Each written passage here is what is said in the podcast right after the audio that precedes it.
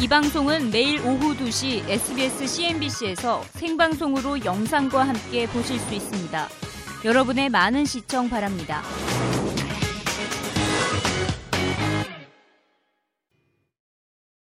국제 신용평가사 S&P가 미국 신용등급 전망을 상향 조정했습니다. 하지만 시장엔 전혀 호재로 전해지진 않았는데요. 나머지 신평사인 무디스와 피치는 신용등급 강등에 나설 것이라는 소식이 전해지면서 신평사들은 근시안적이라는 비판을 받고 있습니다. You know, candidly, I have respect for the ratings agencies, but I think they don't do a very good job when you're dealing with sovereign debt, especially with regard to major industrialized nations, in particular the United States. Uh, they're very myopic, very short sighted. They have blinders on. Uh, they don't consider off balance sheet obligations adequately. Uh, they're really looking as to whether or not we're going to default. The United States is not going to default uh, we issue debt in our own currency, but there's significant interest rate and currency risk if you're an investor. Uh, the, the, last time they, they, they downgraded the outlook was because of political dysfunctionality. And quite right. frankly, we're as dysfunctional now as we were then. You know, the fact is, is that we didn't do comprehensive tax reform in the fiscal cliff. We basically raised taxes on the quote unquote wealthy under an inadequate system. The, the uh, sequester was a tactical nuclear weapon that was never supposed to go off. It's a dumb way to reduce spending. It's going to have to be restructured. And we haven't addressed the three. 네, S&P가 신용 등급 전망을 상향 조정한 주요 원인부터 살펴봐야겠죠. 이에 대해서 하나생명 최성한 어, 경제연구원 상무님께 여쭤보도록 하겠습니다. 안녕하세요. 안녕하세요. 네, 지금 우선 상향 조정한 원인부터 한번 짚어보도록 하겠습니다. 네, 요즘 미국 정부가 세수가 좋다고 합니다. 음... 그래서 작년 회계년도, 미국은 또 회계년도가 전년도 10월 1일부터 음. 올해 9월 말에 끝나거든요. 네. 근데 이제 전년도 2012년 회계년도에 재정 적자가 얼마였었냐면 1조 1000억 달러였는데 올해는 그러니까 9월 30일에 끝나는 2013년 회계년도에는 이게 한 6,400억 정도 그러니까 뭐 거의 절반 정도로 네. 줄어들 거다. 그러니까 의회의 의회 예산국이라고 이제 싱크탱크가 있는데요.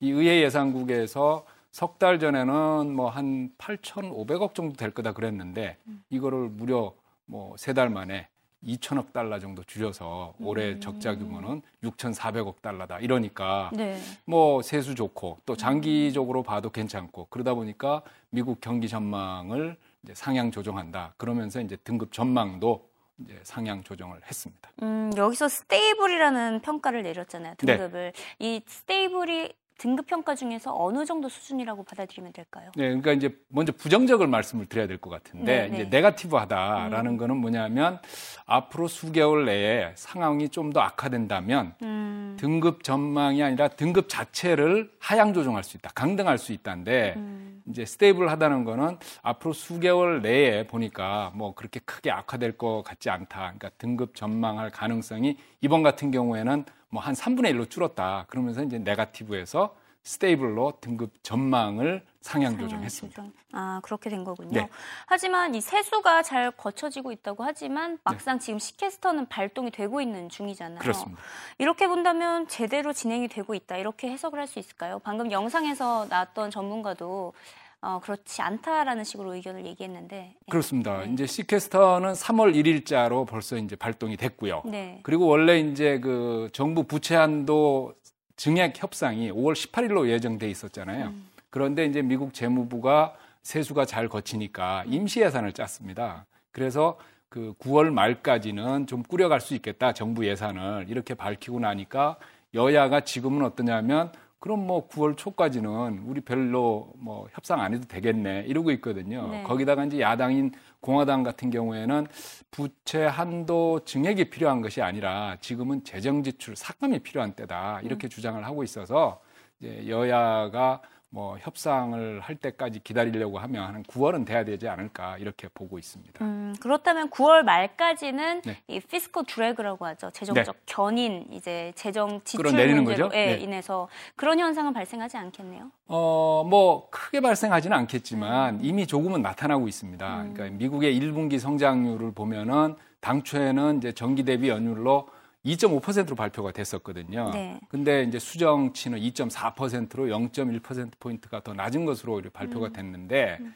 이 시캐스터가 아까 말씀드린 것처럼 이제 3월 1일 날 어, 발효가 됐으니까 네. 1분기에는 한 달만 영향을 미쳤지 않습니까? 네네. 근데 이제 2분기부터는 석 달 계속해서 영향을 네, 미치게 되니까 음. 아무래도 좀 성장세를 좀 끌어내리지 않을까 이런 우려가 있는 것은 사실입니다. 음, 그럼 한동안은 계속해서 지켜볼 필요가 있겠고 이 신평사들의 등급 평가에 대해서 월가의 반응은 그렇게 딱 썩 좋진 않아요. 항상 나올 때마다. 그리고 오늘 방금 영상에서 들으셨다시피 근시안적인 사고를 가지고 있다 이렇게 비판을 했단 말이에요. 네. 어떻게 생각하시나요? 그러니까 우리도 뭐 외환위기 때 보면은 음. 뒷북 친다 음. 그러면서 또 뭐 좀 나아지면은 그때는 좀 천천히 올리고 음. 막 상황이 안 좋을 때는 막 빨리 이렇게 막 신용 등급을 강등하지 않습니까? 네네. 그러면서 이제 나오는 얘기가 뭐 어, 이런 말 하지 않습니까? 그때 그때 달라요. 음.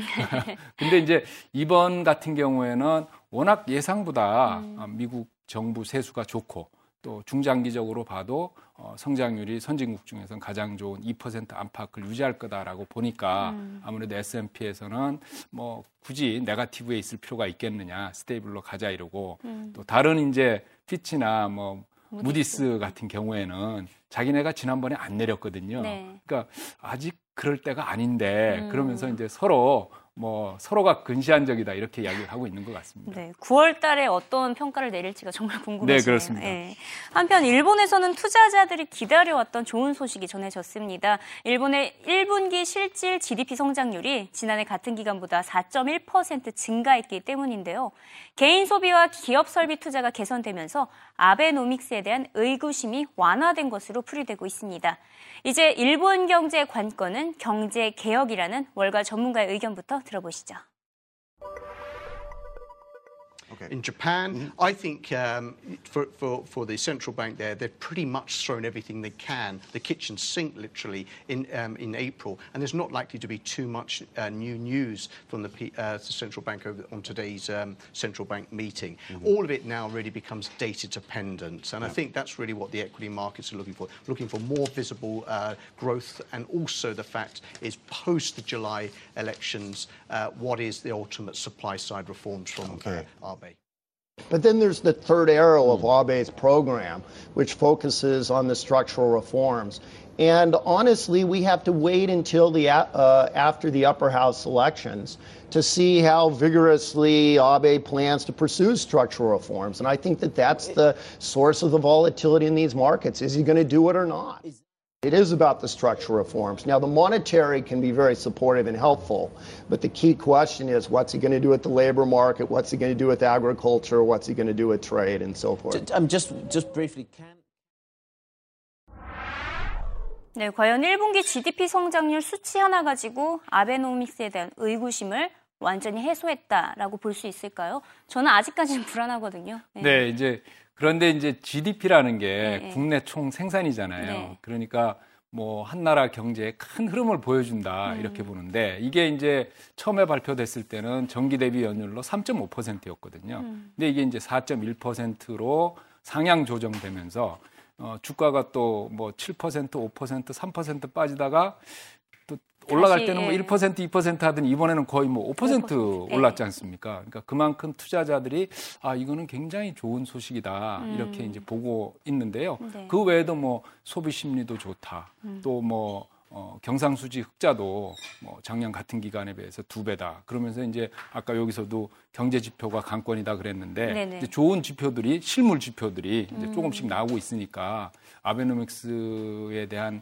우려가 조금씩 가시고 있지 않느냐 이렇게 음. 볼수 있겠습니다. 그렇지 않아도 아베 총리가 추가적으로 또 뭘 내놓을 것 같아요. 다음 달에 참 선거 참의원 선거 이후에 경제 개혁을 새롭게 또 내놓겠다 이렇게 발표를 했는데 예상 시나리오 꼽히시는 거 있나요? 예, 근데 이제 뭐 내놓을 거는 다 내놨다. 예, 이제 그쵸. 지금 한 가지 더 얘기되는 것은 이제 설비 투자를 할 경우에 음. 세금을 깎아주겠다. 이제 그게 이제 참의원 선거 후에 나오지 않을까 음, 음. 이렇게 이야기를 하는데 그렇지만 이제 참여한 선거 전까지는 계속해서 이제 양쪽 완화를 할 겁니다. 네. 왜냐하면 우리가 이제 사람으로 치면 수술을 할 때 일단 수술을 하게 되면 좀 못 움직이게 되잖아요. 네. 그러니까 그걸 선거 전에 하게 되면은 음. 경제가 안 좋아질 우려가 있으니까 일단은 진통제를 투여하는 식으로 돈을 계속 풀고 음. 그리고 나서 일단 선거를 치른 다음에는 이제 구조 개혁을 하겠다. 그래서 이제 경쟁력을 올리는 것이 어, 일본 경제의 중장기적 전략이다. 세 번째 화살이다. 이렇게 주장을 하고 있습니다. 음,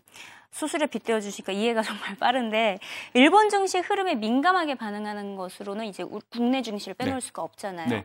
최근 외국이 자금 추세 어떻게 흘러가고 있다고 보시나요? 그러니까 이제 일본 증시가 뭐냐면 급등락을 하지 않습니까? 계단식으로 이렇게 오르락 내리락을 하면 또 우리나라도 거기에 따라서 또 반응을 할 수밖에 없습니다. 네. 왜냐하면 이제 뭐 미국이나 일본, 유럽에서 풀린 돈들이 이제 선진국 갔다가 미- 일본 갔다가 또 우리나라 왔다가 그렇게 하고 있는데 특히나 우리나라하고 일본은 이제 경쟁 관계가 수출에서 굉장한 경쟁 관계에 있지 않습니까? 그래서 이제 뭐 엔화가 뭐 100엔대로 올라가면 돈이 어디로 가겠습니까? 우리나라에서 빠져서 일본으로 가고 또 100엔 밑으로 내려오면 어 이게 아닌데 하면서 다시 또 우리나라로 이제 일본에서 돈이 들어오거든요. 네. 그래서 일희일비하는 그런 그 외국인 주식 자금이 또 채권 자금이 계속해서 들어왔다 나갔다 하면서 주가도 좀 우리나라 주가도 상당폭 그 계단식으로 급등락을 하지 않겠느냐 이렇게 보고 있습니다. 음, 계단식 급등락이 이어질 것이다 네, 이렇게 그렇습니다. 예상을 하시는 네. 거군요. 네, 오늘 말씀 감사드리고요. 조만간 또 찾아뵙도록 네. 하겠습니다. 고맙습니다. 고맙습니다.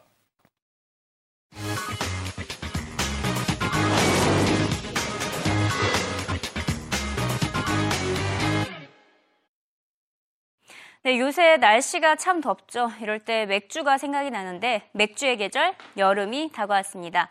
개인적으로 밀러 쿠어스의 블루몬을 제일 선호하는데 이 밀러 쿠어스 CEO가 때마침 CNBC와 단독 인터뷰를 가졌습니다. 최근 맥주 시장도 저칼로리 제품을 쏟아내고 있다고 하는데요. 맥주 산업의 변화에 대해서 밀러 쿠어스 CEO로부터 자세히 들어봅니다.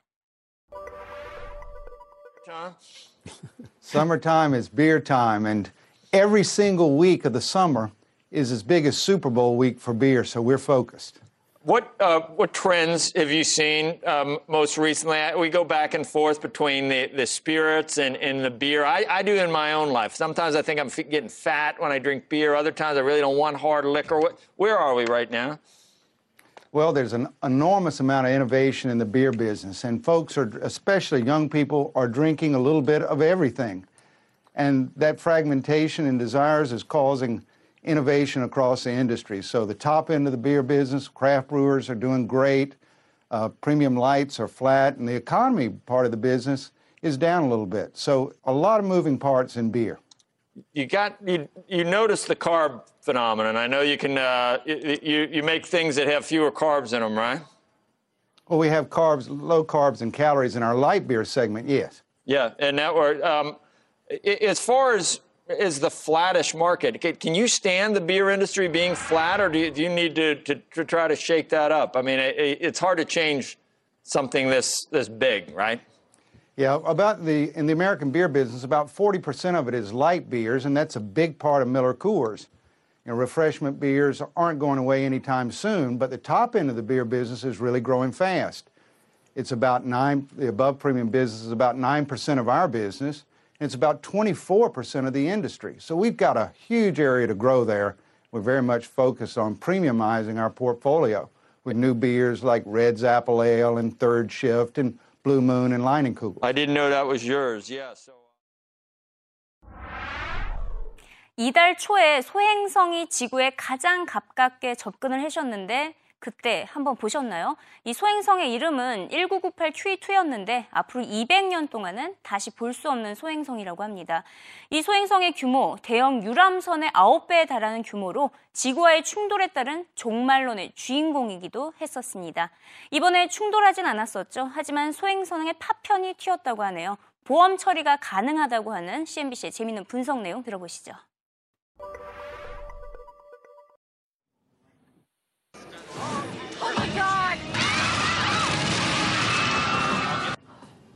Awesome.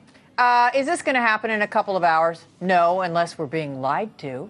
All these films came out in 1998, which is kind of ironic because the name of this asteroid flying by is 1998 QE2. E Seen here in NASA video with its own moon, that little white dot hurtling past Earth, won't get any closer than 3.6 million miles. But if it did hit Earth, hit your house, and you live to file a claim, your general homeowner's insurance would cover it. I asked Gene Salvatore of the Insurance Information Institute if anyone's ever filed such a claim.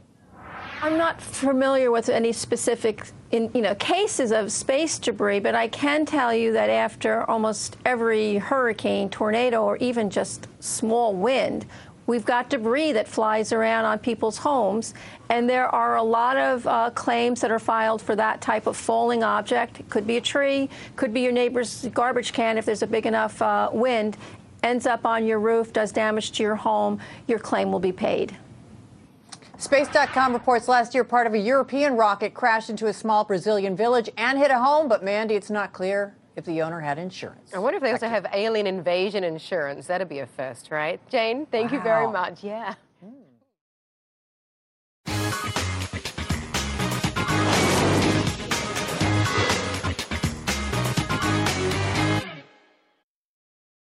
네, 오늘 미국 증시는 애플이 들었다, 놨다고 말을 할 수가 있겠습니다. 애플 개발자 회의가 열렸는데요. 내일 이 시간에는 애플 개발자 회의 결과가 어땠는지 자세히 짚어보도록 하겠습니다.